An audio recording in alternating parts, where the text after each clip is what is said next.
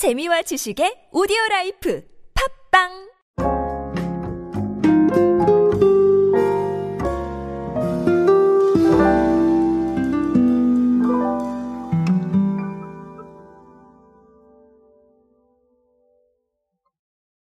사실 저는 샤인머스켓보다는 캠벨 포도파인 것 같습니다. 아, 갑자기 이런 좀 어처구니 없는 고백을 왜 하고 있나라고 생각을 하실 텐데, 자, 오늘 이야기가 포도이기 때문입니다. 어, 샤인머스켓을 좋아하시는 분들도 계실 거고, 뭐 캠벨 포도 좋아하시는 분들도 계실 거고, 아니면 또 뭐 거봉 포도도 있죠. 품종마다 뭐 다양한 또 팬층이 있으시기 때문에 어떤 걸 좋아하시느냐를 여쭤보고 싶은 건 아닙니다. 다만 샤인머스켓에 대한 소비가 계속해서 좀 있다라는 걸 조금 더 강조를 드리고 싶습니다.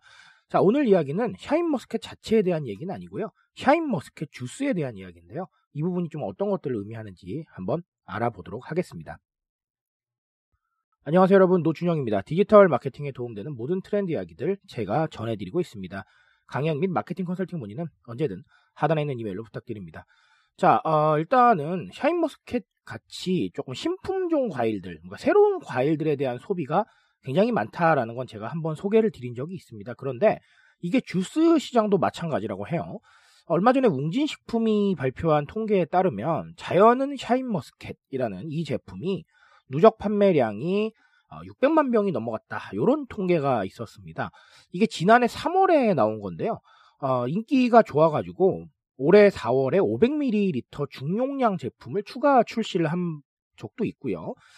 어, 뭐 엄청난 판매라고 뭐 생각을 하실 수도 있겠지만 사실 기업이 용량을 추가할 정도로 관심을 보이고 있다라는 건 결론적으로 잘 팔린다는 얘기일 거예요. 자, 어, 근데 조금 흥미로운 건 뭐냐면요.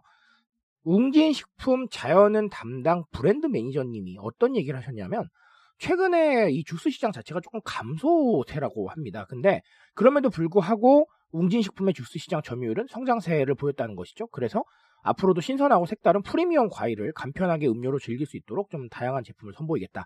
자, 이런 얘기를 남기셨습니다. 어, 여러 가지 얘기를 사실 드릴 수 있겠지만, 일단은 취향 소비에 대한 얘기를 좀 드리고 싶어요. 제가 아까도 말씀을 드렸지만, 신품종 과일에 대한 이 접근도가 굉장히 많아지고 있다라는 겁니다. 즉, 우리가 예전에 뭐 과일이라고 하면 뭐 사과, 배, 뭐 이런 것들 가장 많이 생각을 하셨을 것 같아요. 저도 어렸을 때 그런 것들을 가장 많이 소비를 했습니다. 왜냐하면, 제가 사지 않아도 누가 사오시겠어요?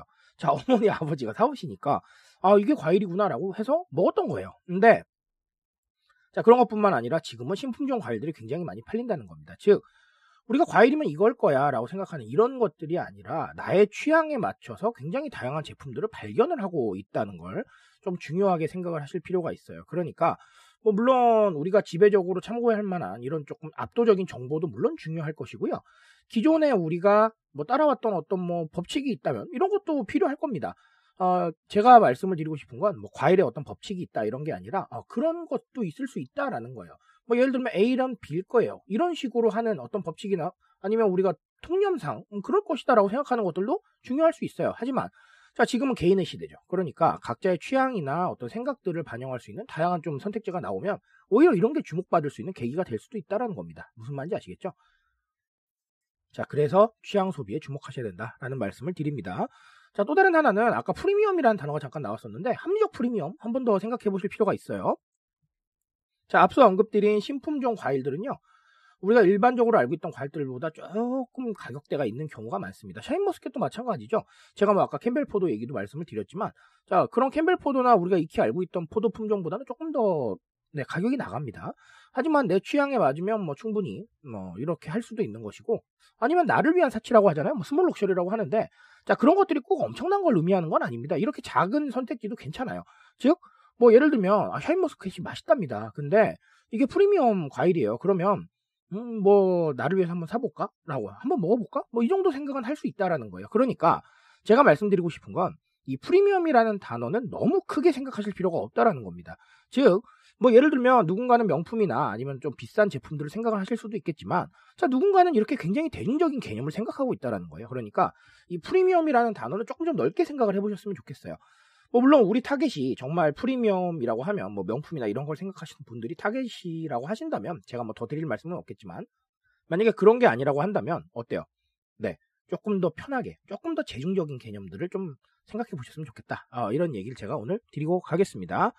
자, 어, 샤인머스켓도 좋고 캠벨도 좋습니다. 사실 우리의 소비는 어디론가는 흘러가겠지만 그 흘러가는 방향 속에서 무언가를 발견하는 게 아주 중요하겠죠. 아, 그런 이야기들 저와 계속 발견해 나가시길 바라겠습니다. 저는 오늘 여기까지 말씀드리겠습니다.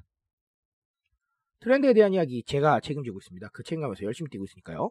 공감해 주신다면 언제나 뜨거운 지식으로 보답드리겠습니다. 오늘도 인싸 되세요 여러분. 감사합니다.